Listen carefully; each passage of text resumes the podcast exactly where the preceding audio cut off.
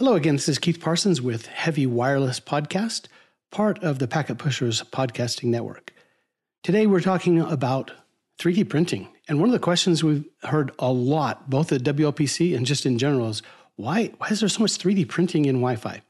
To help with this today, I've brought on uh, two really good 3D printer people who've been involved both in wireless and 3D printing Joel Crane and Robert Boardman. Joel, can you uh, introduce yourself and Tell us about you and where are you working? What are you doing now? Yeah, so my name's Joel, and uh, I work for a company out of Finland called Hamina Wireless. We make like a network mapping and planning tool specifically for Wi Fi and some other technologies as well. Yeah, I'm excited to be on the podcast today. Robert? Yeah, hi, my name is Robert. I'm a senior systems engineer for Juniper Mist, uh, covering the Europe area and primarily in wireless. Great. Well, great to have you both on today. The first question, and since I already know the answer, that's why you ask these kind of questions, is how did you start in 3D printing? And we'll start with Rob. I got started many, many, many years ago. I was working as a network admin in um, in a college, and I was doing some work, and I ended up having to go to an arts lab, and they had um, they needed some extra wireless or wired ports, and they had a, a lab basically had a CNC, had a laser cutter, and 3D printing, and from there it just kind of you can start making things from nothing and it just kind of blew up from there for me. Joel? And I got started in 3D printing back in about 2012 or so. Before I was even involved in Wi-Fi, uh, we started a local hackerspace slash makerspace, which is like a community place you could come and build things. And 3D printing was absolutely brand new at the time. Uh, and at, at one point, we knew of basically every 3D printer in our metropolitan area. We knew exactly who had what printers. There were just so few of them and it was just a really exciting technology and i thought it looked really neat so that's how i got started in it. And you were you were so far back you used to use a 3d printer to print a 3d printer? Yeah yeah back then the movement was called RepRap which stood for uh, rapid prototyping self-replicating some mixture of those words. I don't remember it's been long enough ago now but yeah basically every single 3d printer there were no commercial 3d printers back then if you wanted a printer, you had to buy parts from someone else with a 3D printer. So we actually talked about doing like a family tree at our hackerspace, showing whose printer had printed whose printer. And for a while, we could have fit that on one wall really, really easily. And then? And then uh, I ended up building my own. So I traded a six pack of beer for a, for a set of printed parts. I wanted to build a Printrbot, which was a, a brand new printer that kind of focused on minimalism. It was very few printed parts. It was designed to be as few parts as possible. So yeah, traded a six pack, pack of beer with a friend of mine who had a printer. He had a, uh, a Prusa Mendel i3 or i2. He has a Prusa Mendel i2 so going way, way back, and he printed those parts for me, and I scrounged together everything that I needed to build the printer, and that that's uh, that's where my first printer came from. How about yours, Rob? Uh, my first started in uh, MakerBot, so I went a little different because I was in um, the education space at the time, and so MakerBot was attempting to move at that point in time past make a business of it really. They're really kind of the first outside of Printrbot was the community side of it. Makerbot wanted to hit the education and the uh, corporate market where less print it to build it to make it to use it and more here is a printer. They tried to start a control p basically um, which turned out it that wasn't the way it would printing is not that way. Um, and so you ended up doing a lot of the whole RepRap stuff get that printer to work because they shipped a product that they threw together very, very fast. They took a bunch of other people ideas, threw it in, and said, "Look, we're now selling 3D printers. You get it. You have to upgrade it and print parts for it. And hope to goodness it worked just enough to print the parts to get it to work better, to where you can print better parts. So it it was it was an evolution of printing. That that that was my first one. If anyone's listening and they're going, I don't know if I want to go through all that. That's a that's a lot of pain and and and touching. So hopefully by the end of this we'll talk about how the, how easy it is to get involved and do it now. But let's let's transition into why 3D printing and Wi-Fi. I mean, they, they seem like they're pretty far apart. Rob, why do you think that the two of those two technologies have turned into having a, a greater relationship than you would anticipate? Well, well, for me, it first started when I went from Windows to Mac. And as anybody who's done a wireless survey, you have Velcro all over the lid of your laptop. I mean, everybody's laptop had had it littered. You almost had more Velcro on the lid of your laptop than you had metal on the laptop. Um, and I was like, I'm not putting Velcro on my brand new pretty MacBook.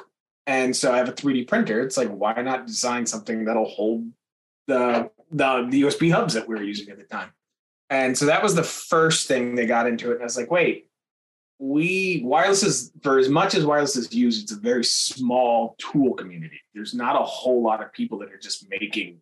And when you're out doing surveys and things like that, it's a lot of bespoke stuff you have to make. I mean, how many times? I mean, the whole go grabbing a painter's pole in a cart from Home Depot to do a survey and then just leaving it oh, there. We've never, we've never done that. Never. We've never done that. Yeah. I mean, so yeah, it just it. But I have to say, I don't normally return them like some people do. I, I usually donate them to whoever I was doing the survey for. Exactly. Like, yeah. Look, you got a new painter's pole in a cart. Have fun. Enjoy.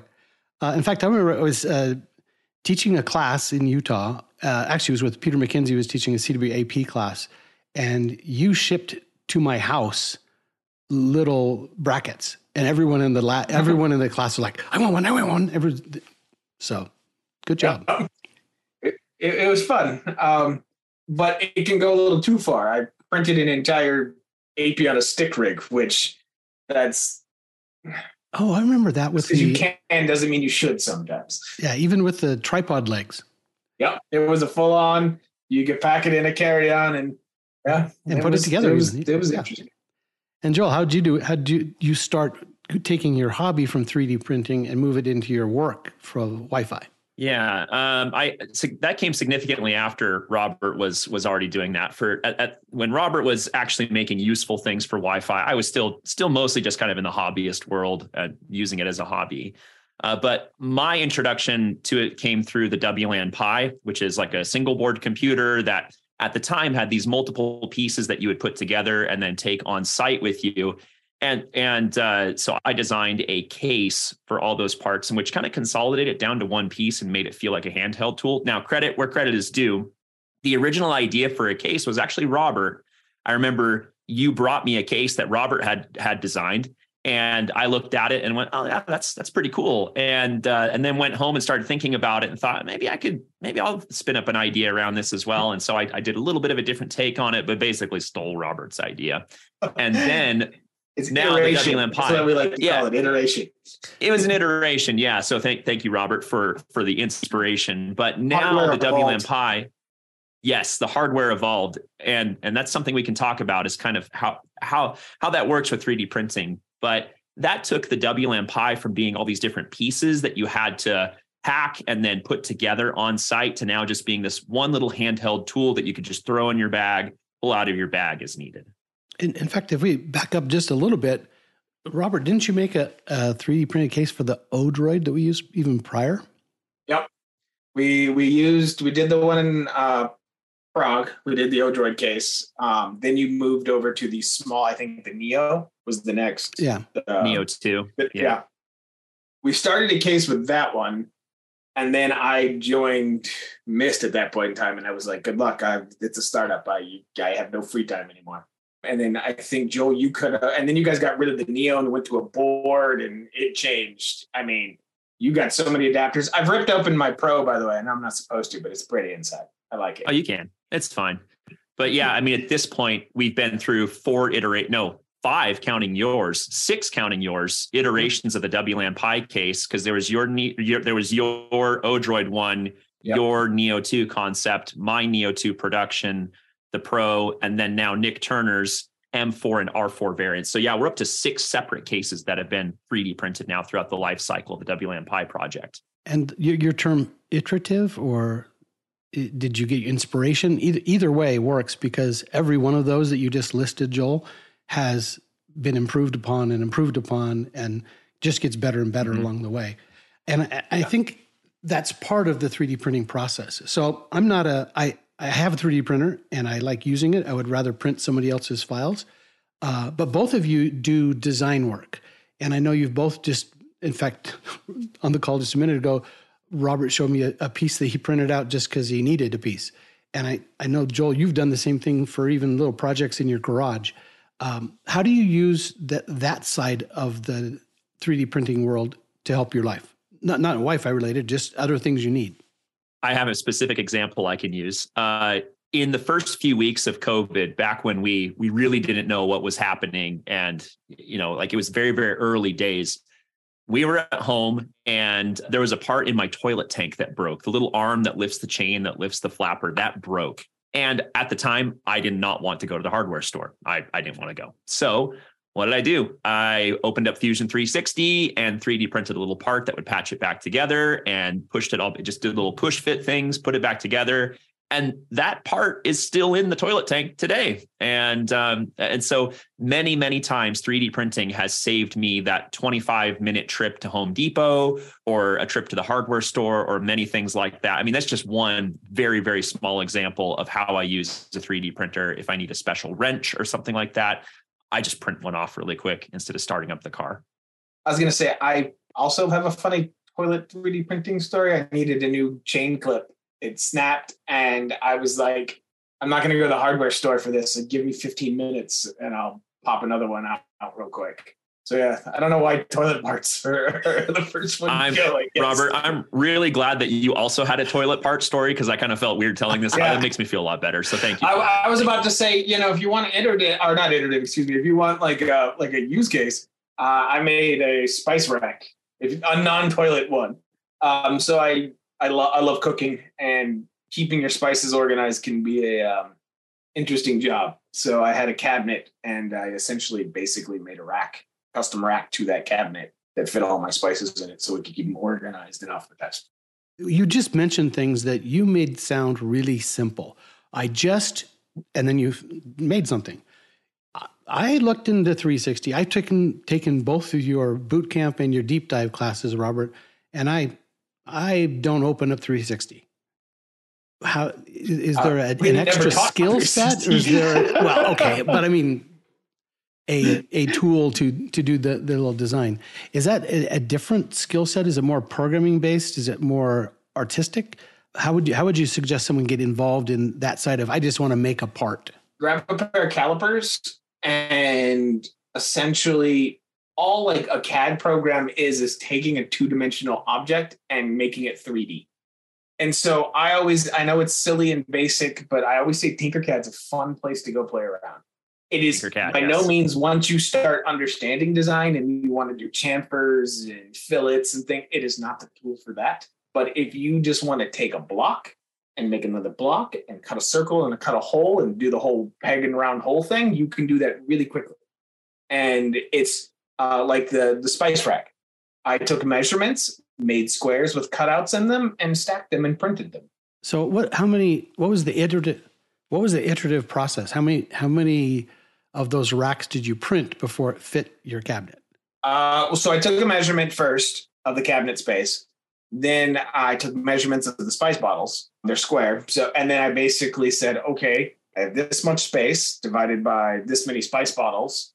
And then that gave me how many I could fit. And then I had wall space left over at that point in time. So, because again, when you have a spice rack, you're going to have to have some kind of a wall around it, some kind of some kind of a container. So you have you you design that way, and there that you can do it trial by error. You could say, okay, I'm going to just print 15 of them and see how many fit, and then make adjustments from there.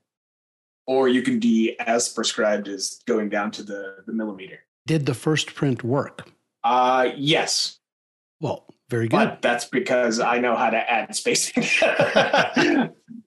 uh, generally, when I was first starting out, it would take one or two I would say probably two to three would probably be about my average till I'm.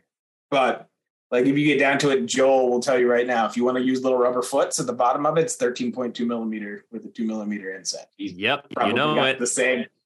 So exactly a lot, a lot of this is experience that you just kind of yeah. practice yes. and go through it. Yeah. So like, there's a lot of things that I'll keep parts that I've built and I keep them in a Fusion 360 file of stuff that I may want to use that again someday. You reference and, them and reference and pull in. So it's just the Same. more you design, the easier it gets because the more you have to pull from.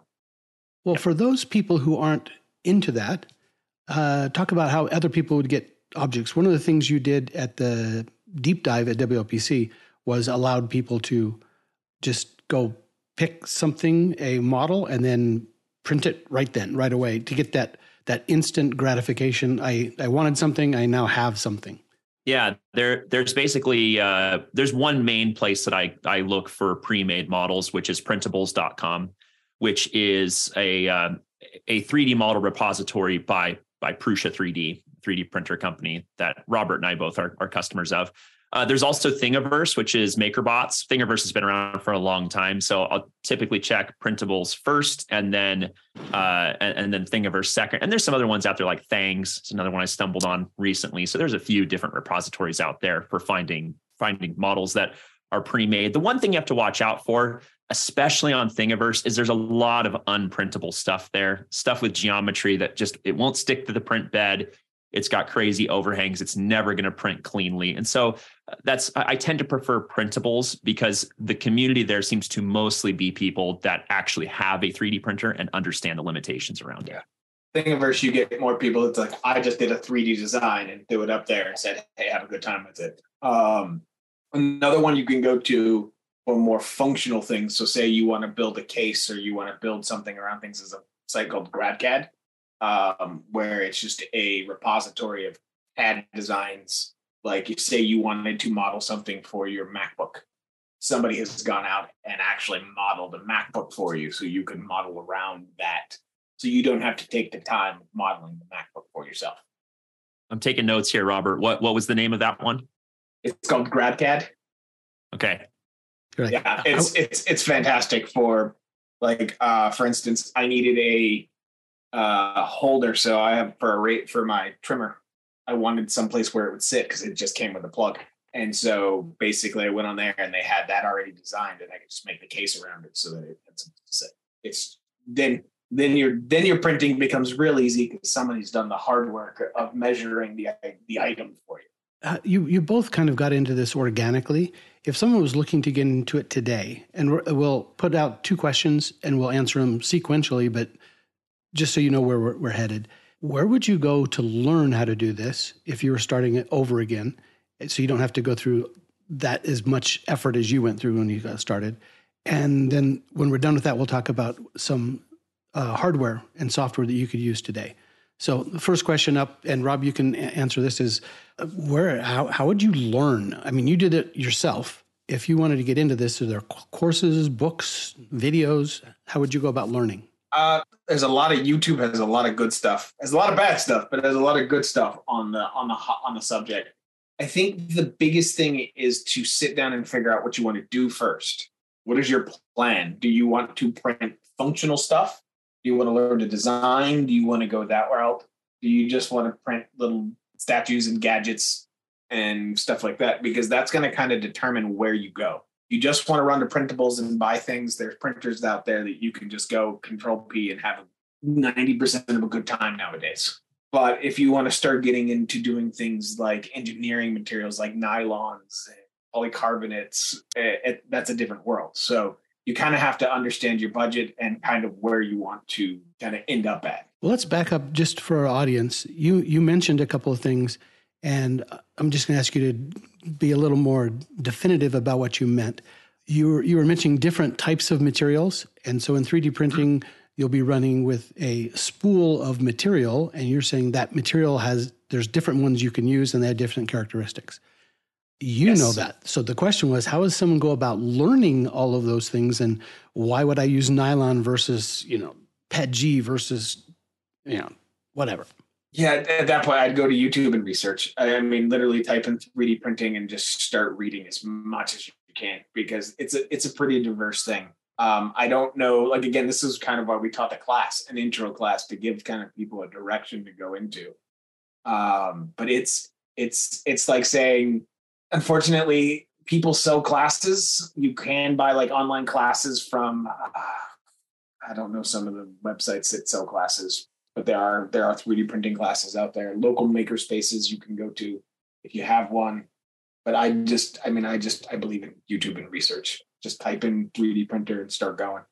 How about you, Joel? Yeah, it's um, just kind of build on what Robert said. Uh, some specifics that I have, like for a materials guide, you know, 3D printing. There's a lot of different materials out there that we could print with. Uh, most of us are sticking with PETG or PLA. PLA is kind of the classic material. Uh, and Robert actually got me started on PETG. I didn't try it until Robert said, like, "Hey, you need to try this material out." if you're wondering like what kind of materials you can print, uh, actually Prusa3D.com, uh, they have a material guide that is like an overview of all the different materials that are available and a big table of what kind of surfaces they can print on, what their characteristics are, how easy they are to print. And so the material guide from from Prusa is a great place to start. So you can just go uh, just go go to help.prusa3d.com. That's P R U S A. That's just, just a really good resource. Another great resource, uh, especially in regards to YouTube, is Thomas Sanladerer. Uh, if you go to toms3d.org, toms3d.org is uh, his website. He publishes regular content about all kinds of different 3D printers. And uh, I've learned a lot of things uh, from him and seen him test a lot of ideas, test new applications, design tools. He covers the entire thing. So that would be a great place to go start. You spend two or three hours just watching his videos, and uh, and and that should get you on the right track and help you understand what you're getting into. His day job is a mechanical engineer, Keith. So you'll like that. He, oh, that's good. Basically, break. Yeah, he he breaks it down. Uh, another one is if you're going into that is like CNC Kitchen is another one. The guy just literally goes through it and they do a more scientific approach to it it's because a lot of the stuff you'll find on YouTube is more look at the cool thing I printed, or look at the printer company who sponsored me and I printed this cool thing. Those two guys are are generally more more on the technology, not so much. Well, good. Fluff. Those those are those are nice resources. People can get into 3D printing and just go buy a printer, but is it possible to uh, also build one? And so this next question, and I know you've both been through both techniques. Uh, do you recommend building over buying, or buying first and a little one and try it, and then build your own later? What's your what's your best ideas there? And we'll we'll start with Joel on this. Yeah, I I strongly recommend building it. Uh, most uh, most 3D printers out there, a lot of the good ones, my opinion, you can buy as a kit and you can build it. And what I love about that is you will find out exactly how it works as it's going together. Because even the best, most reliable printers out there, you are going to run into some kind of maintenance issue that you have to do, whether it's just lubricating bearings or fixing a jammed nozzle or something like that. There will be something that you have to fix at some point. When you build the printer, then you know exactly how it goes together and how it works. 100%. There, I, I don't think that if you're serious about doing it and you want it to be something more than just something that sits on a shelf in your office, building your first one is the best way. At least the first one. I, I don't buy the, I buy them built now because I know how they work, so I don't have to um I don't need to go through the joy of building them again. How about a would you would you buy a cheaper one in a kit to learn that and then buy a better one that's pre-built? Just looking for some advice here. I I personally um, recommend going for a good printer that you build. That's like there's the temptation out there. I see a lot of people, they come to me and they ask, like, hey, and Robert, you've experienced this exact same thing.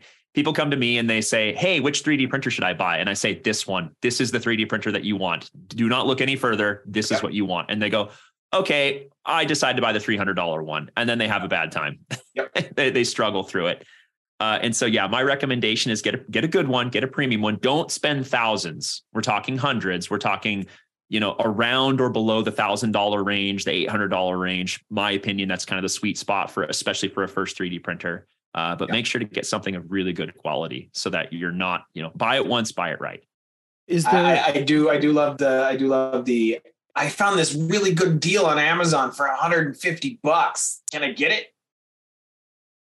Sure you can get it but you're you're gonna but when you do that you're going to spend all your time tinkering with the 3d printer instead of printing things. So that's how i see it. Well we have in our wi-fi industry we have a lot of different vendors and they have different um, specialties we'll say and different things they're better at than others. Though they all try to be you know everything to everyone's full stack. In the 3d printing world do you do the same full stack as in you buy your materials and your nozzles and your printers from the same company? uh, are there are there different vendors people should be looking at?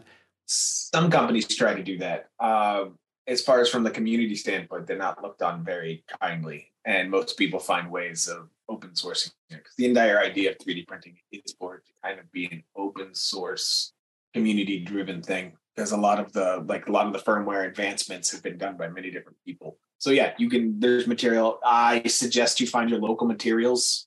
If you're on the West Coast, I like using MatterHackers. If you're on the East Coast, used to be printed solid, but they're now owned by Prusa, so that's probably a pretty good thing. And then in Europe, in Prusa as well. So I mean, you have you find and you go through and you find those different best in breed, basically, for what you're trying to do.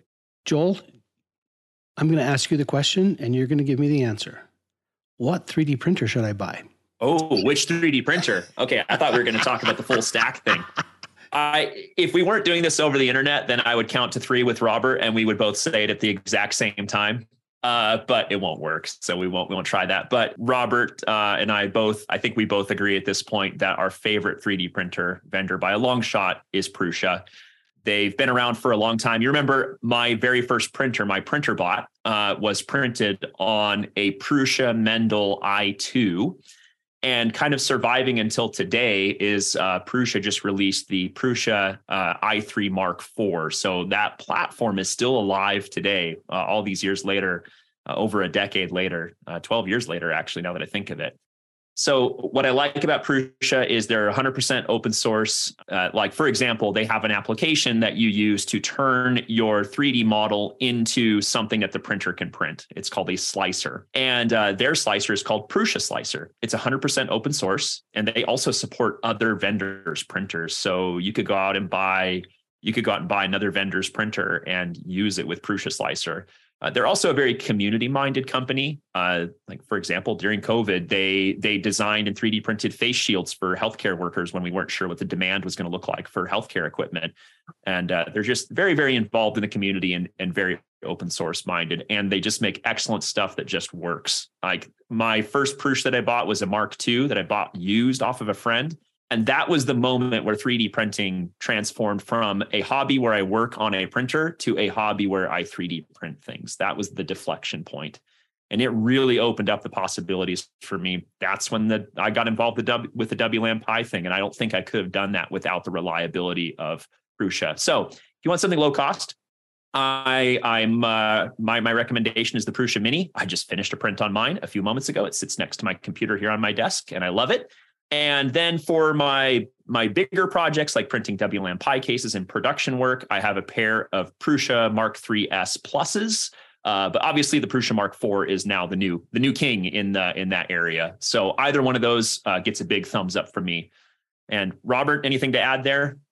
If you want something bigger, uh, get the Prusa XL. Um, no, um, interestingly enough, as you'll go start researching, especially today, there's a lot of talk and a lot of new printer companies. Like you've got guys from DJI now making printers, you've got Anker now making printers, and they're all fabulous things. But I go back to when you go back to a Prusa, you want a printer, it's a plotter. It is literally a three dimensional plotter. It goes an X and a Y and a Z. A Prusa does that really, really, really well. Really easy to use. It's not the prettiest, it's not the most fancy looking machine, but it is just reliable. Like the one that's sitting behind me. If we end up showing the video of this, this started its life as a Mark II. It's now a Mark IIIS. It has been upgraded and moved and changed. It will soon be a Mark IV. Um, and that's the thing is the printer. You get a printer for life, and well, I won't say life. That's that won't put that on, him. But um, you have a printer for a long period of time. It's it's an investment and it's something to build on. It's not a fad. So I, I mean, I'm with Joel on that.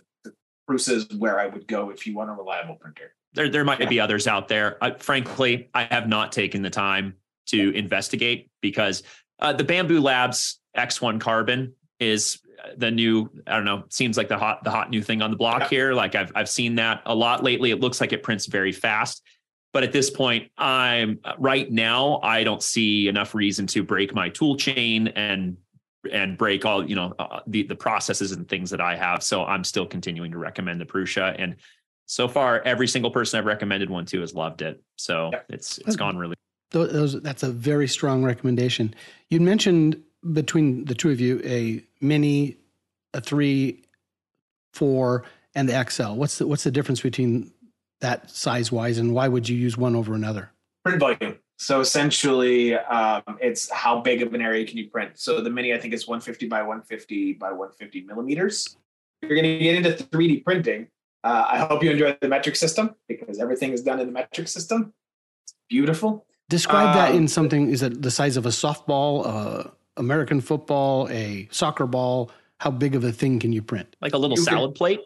Yeah, you could. You could probably. That's probably two or three baseballs Okay. I guess. Uh, um, easily a big coffee mug if you were going to 3D print a coffee mug, which you wouldn't, but actually, a, a I can do this. I have this actually, it's four and a half inches by four and a half inches by four and a half inches ish. Nice. Okay, good. Um, then you go to the Mark III, Mark IV. That is a, I think it's 255 by 255 by 255 millimeters, which breaks into like nine inches in each dimension. And then when you go into the XL, you go by it's a 12 by 12 by 12 inches so it's 300 by 300 by 300 um, it might be a little bigger than that but it it's it's print volume. Um, the technology changes a little with each iteration as well but the same for the most part they they relatively use the same technology. Great. Yeah, and on the mini, I would say the, the the quality is about I would say 85 to 90% as good as the Mark 3S and I'm sure Mark 4 and uh, and, and other platforms primarily because of just how it pushes filament into the print nozzle. They had to make some concessions to keep it small, lightweight and keep the the part count down. Uh, so the print quality is almost as good, um, but I'm actually about to downsize. I'm about to move to a smaller place, and I'm at, and uh, and I'm kind of spinning down the production of of uh, you know I'm not doing WLAN Pi cases or anything right now. So the Mark 3s are actually about to go. I'm going to keep the Mini, and I'm going to be very very happy to keep that as my hobby printer. So it's almost as good as a Mark 3s, and it's definitely good enough for me to be my only printer. Yeah, I agree with that. The cool thing about it being open source is you have the ability to upgrade that if you want. So, like, you have companies out there that make parts to help minimize that. And I've also done that to my mini as well. So I've actually yeah, changed the, So, but it, you can, it can it can just print out of the box though and i was yep. very happy with it out of the box but yeah there are some nice little upgrades if you do want to tinker and if you do want to make some small improvements you can you totally can well i totally appreciate both of your time in helping us learn a little bit more about 3d printing uh, Robert, if someone wanted to track you down, where would they find you? And, and do you have a, a repository of your designs? Uh, I do, but I do not make them public anymore because of. Uh, uh, I'm more than welcome to share them with anybody, but I don't put them on printables because of headaches that we have had with licensings and share stuff. So I do help people design stuff all the time, but I I don't really post post them anymore. But if you're looking for something, I'm glad to help people design. Um, you're looking for me, you can find me on Twitter. That's the usual place that we go. So it's Rob404 or Rob with two B's underscore 404. And Joel, where can we find you? Yeah, if you want to find me on, just on the internet in general, it's going to be Twitter. Um, my my handle on Twitter is potato underscore phi. And if you want to find my uh, my models that you can print, uh, unfortunately, Rob, I, I, have run into some issues as well. People selling my stuff on eBay, for example, and that that was cool. Uh, you can find all of my models at printables.com forward slash at potato fi, or you can just look for potato fi on printables and you'll find everything that I have posted publicly there. Well, thank you very much.